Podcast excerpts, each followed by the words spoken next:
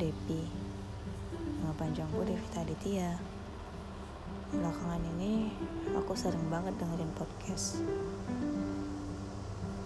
Hmm, jadi kepikiran untuk bikin podcast sendiri. Kira-kira kalian mau denger gak sih?